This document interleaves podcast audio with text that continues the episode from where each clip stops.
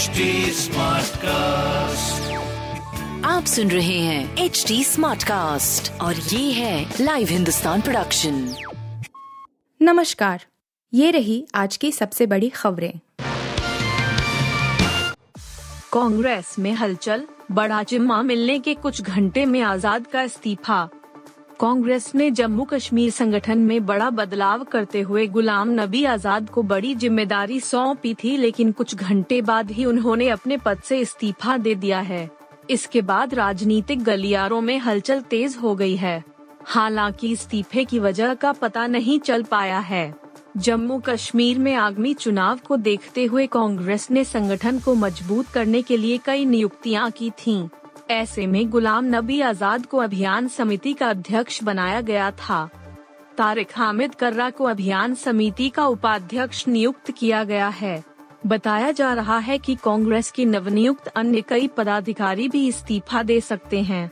वहीं गुलाम नबी को राजनीतिक मामलों की समिति और समन्वय समिति की भी ज़िम्मेदारी दी गई थी। बता दें कि पहले गुलाम नबी ने जम्मू कश्मीर प्रदेश कांग्रेस कमेटी के अध्यक्ष पद से इस्तीफा दे दिया था। इसके बाद संगठन में कई बदलाव किए गए और उन्हें दूसरी ज़िम्मेदारी दी गई। अब गुलाम नबी के इस्तीफे के बाद कई तरह के सवाल उठ रहे हैं। वहीं कांग्रेस संगठन के मज़बूत होने की जगह कमज़ोर होने के कयास लगाए जाने शुरू हो गए हैं।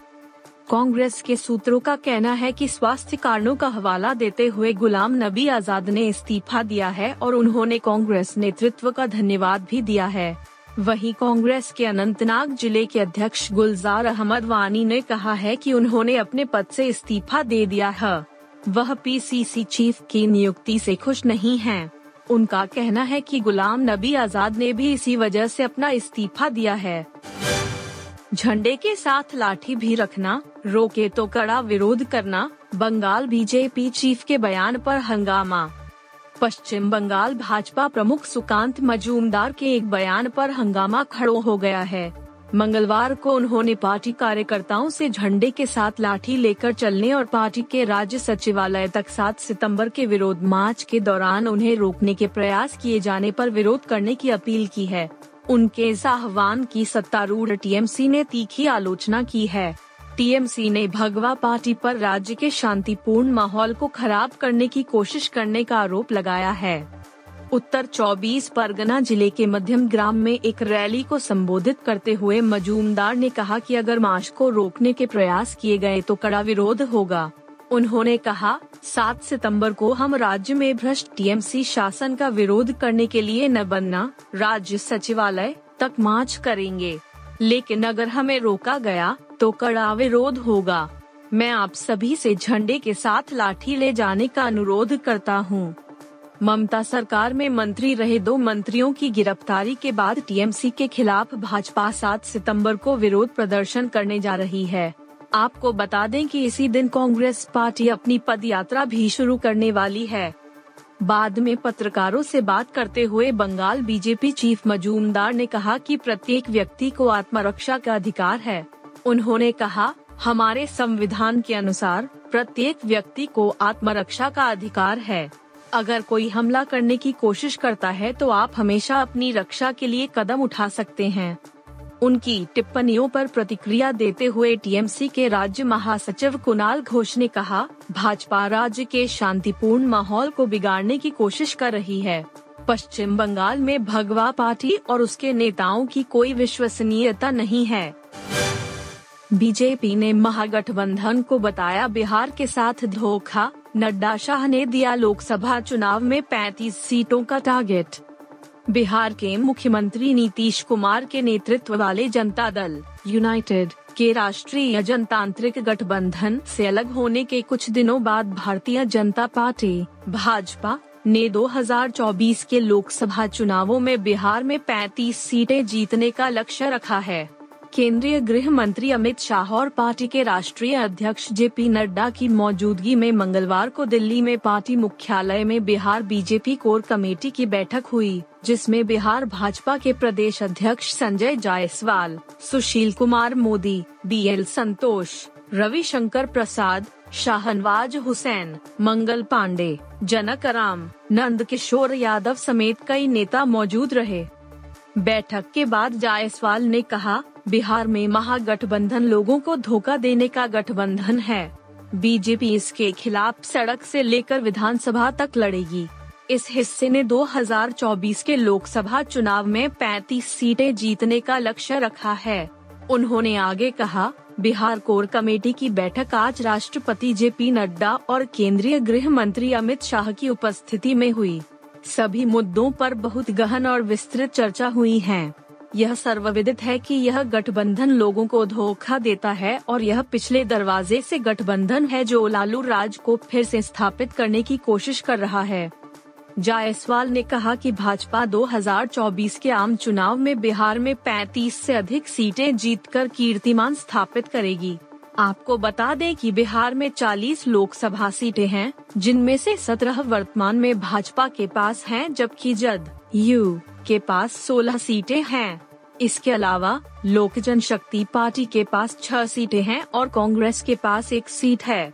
बिहार में 2020 के विधानसभा चुनाव में राष्ट्रीय जनतांत्रिक गठबंधन ने 125 सीटें जीती, जिनमें से भाजपा ने चौहत्तर सीटें जीती। नीतीश कुमार की जनता दल, यूनाइटेड, ने तैतालीस। विकासशील इंसान पार्टी ने चार और हिंदुस्तान आवाम पार्टी, सेक्युलर को चार सीटें मिली। इसने एनडीए को सरकार बनाने के लिए आवश्यक 122 बहुमत के निशान से ठीक ऊपर रखा। वहीं, राजद और उसके सहयोगियों ने एक सीटों पर जीत हासिल की थी। राजद पचहत्तर सीटों के साथ सबसे बड़ी पार्टी के रूप में समाप्त हुई, जबकि कांग्रेस को केवल 19 सीटें मिली। वाम दलों ने जिन उनतीस सीटों पर चुनाव लड़ा था उनमें से उन्होंने 16 पर जीत हासिल की जिनमें से सीपीआई, एमएल लिबरेशन ने 12 सीटें जीती।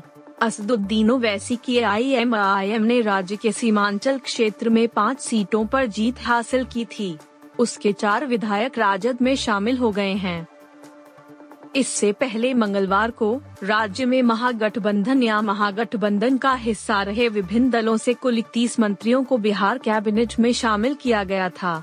नए मंत्रियों को बिहार के राज्यपाल फागू चौहान ने राज्य में पद और गोपनीयता की शपथ दिलाई। यहाँ भवन, राजद को 16 मंत्री और जनता दल, यूनाइटेड को 11 मंत्री पद मिले हैं। कांग्रेस के दो विधायकों, जितिन राम मांझी के हिंदुस्तानी आवाम मोर्चा के एक और एकमात्र निर्दलीय विधायक सुमित कुमार सिंह ने भी कैबिनेट मंत्री के रूप में शपथ ली। राजद से उप मुख्यमंत्री तेजस्वी यादव के भाई तेज प्रताप यादव, समीर कुमार महासेठ, चंद्रशेखर कुमार सर्वजीत, ललित यादव, सुरेंद्र प्रसाद यादव, रामानंद यादव, जितेंद्र कुमार राय अनीता देवी और सुधाकर सिंह और आलोक मेहता ने शपथ ली। कांग्रेस विधायक अफाक आलम और मुरारी लाल गौतम को मंत्री के रूप में कैबिनेट में शामिल किया गया, जबकि हिंदुस्तानी आवाम मोर्चा के संतोष सुमन ने भी शपथ ली। बिहार कैबिनेट में मुख्यमंत्री सहित 36 मंत्री हो सकते हैं। सूत्रों ने कहा कि भविष्य में कैबिनेट विस्तार के लिए कुछ मंत्री पद खाली रखे जाएँगे।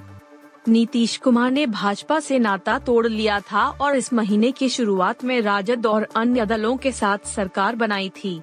मुख्यमंत्री और उनके उपराजद के तेजस्वी यादव ने 10 अगस्त को शपथ ली। बिहार महागठबंधन की संयुक्त ताकत एक है। निर्दलीय विधायक सुमित कुमार सिंह द्वारा नीतीश कुमार को अपना समर्थन देने के बाद इसकी प्रभावी ताकत एक हो गई। नई सरकार 24 अगस्त को बिहार विधानसभा में बहुमत साबित कर सकती है। पीएम मोदी ने मैक्रो को किया फ़ोन। फ्रांस के जंगलों में लगी आग और खाद्य सुरक्षा पर हुई चर्चा।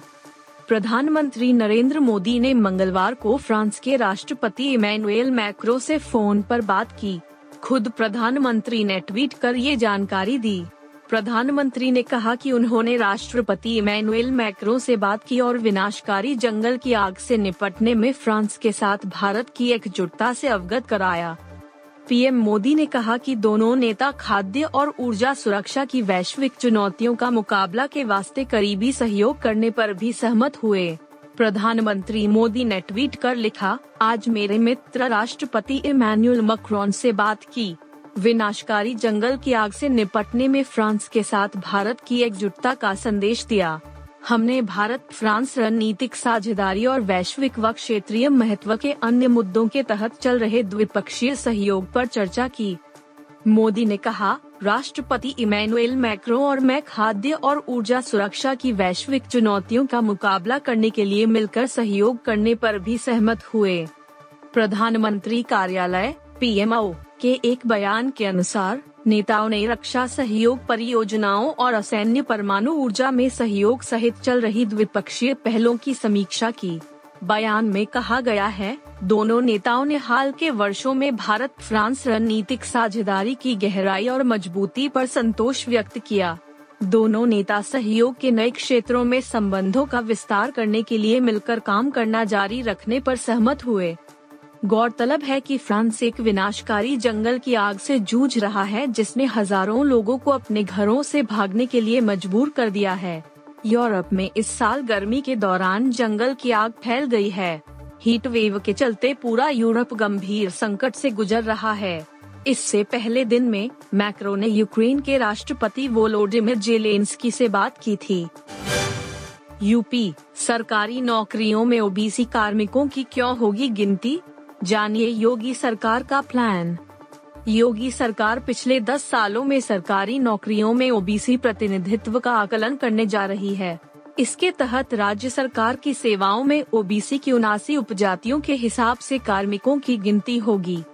इसके लिए अगले कुछ दिनों में विभागवार समूह क से लेकर समूह घटक के कुल पदों व नियुक्त कार्मिकों का ब्यौरा एकत्र करने का अभियान चलेगा। इसके लिए सभी विभागों के अपर मुख्य सचिवों को शासन ने पत्र भेजकर पूरा ब्यौरा मांगा है। इसके तहत पदों का विवरण संवर्गवार देना है। इसके बाद स्वीकृत पद, भरे गए पद ओबीसी के लिए तय पद ओबीसी से भरे गए पद, सामान्य श्रेणी में चयनित ओबीसी की संख्या, कुल भरे गए पदों के मुकाबले ओबीसी का प्रतिशत आदि की पूरी जानकारी देनी है। इसी के साथ आरक्षण कोटा पूरा हुआ है या नहीं यह भी बताना है।